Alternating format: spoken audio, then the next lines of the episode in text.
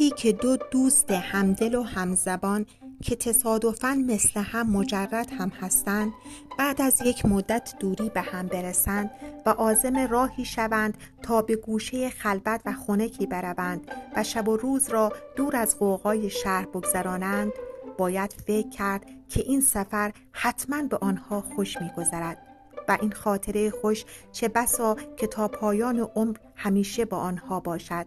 که هر وقت دوباره بر حسب تصادف همدیگر را ببینند به یاد آن روز بیفتند. دست به پشت همدیگر بزنند و قاه قاه بخندند. احمد سرابنده دبیر دبیرستانهای تهران و کیانوش رضایی لیسانس حقوق کارمند شرکت نفت بود. یک روز آخر هفته با هم قرار گذاشتند که به ساحل دریای خزر بروند.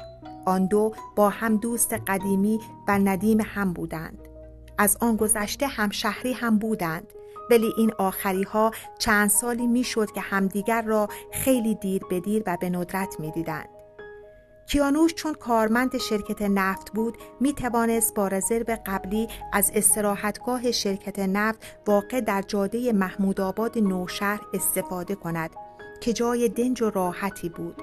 علاوه بر پلاژ امکانات تفریحی هم داشت. دو روز قبل از حرکت ترتیبش را داد ماشینش را سرویس کرد و ساعت سه و نیم بعد از ظهر پنجشنبه حرکت کرد.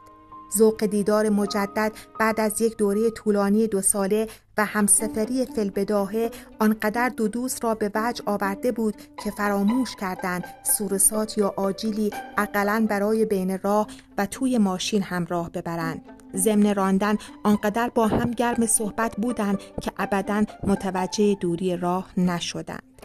این تکه از داستانی که من براتون خوندم از کتاب محکوم به اعدام نوشته آقای علی محمد افغانی هسته.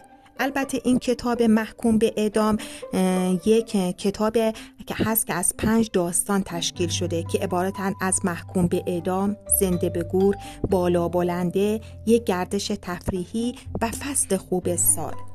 و این تک داستانی که من براتون خوندم از یک گردش تفریحی بود که در کتاب با عنوان اصلی محکوم به اعدام نوشته شده. در بارد آقای علی محمد افغانی هم باید بگوییم که ایشون از نویسندگان نامدار ایرانی و متولد کرمانشاه هستند و نویسنده نخستین رمان واقعی به زبان فارسی یعنی رمان شوهر آهو خانم هست. این رمان بسیار مورد استقبال مردم قرار گرفت. هرچند که ناشران در ابتدا کتابش را منتشر نکردند و او با سرمایه خود کتابش را منتشر کرد. آقای افغانی عضو سازمان نظامی حزب توده ایران بود که در سال 1333 دستگیر شد و در دوره پهلوی پنج سال را در زندان به سر برد. و از آنجایی که بعضی از آثار او نتوانست از وزارت فرهنگ و ارشاد اسلامی مجوز بگیرد ایشان به آمریکا رفتن و همکنون در آمریکا نیز ساکن هستند و مشغول نوشتن کتاب به زبان انگلیسی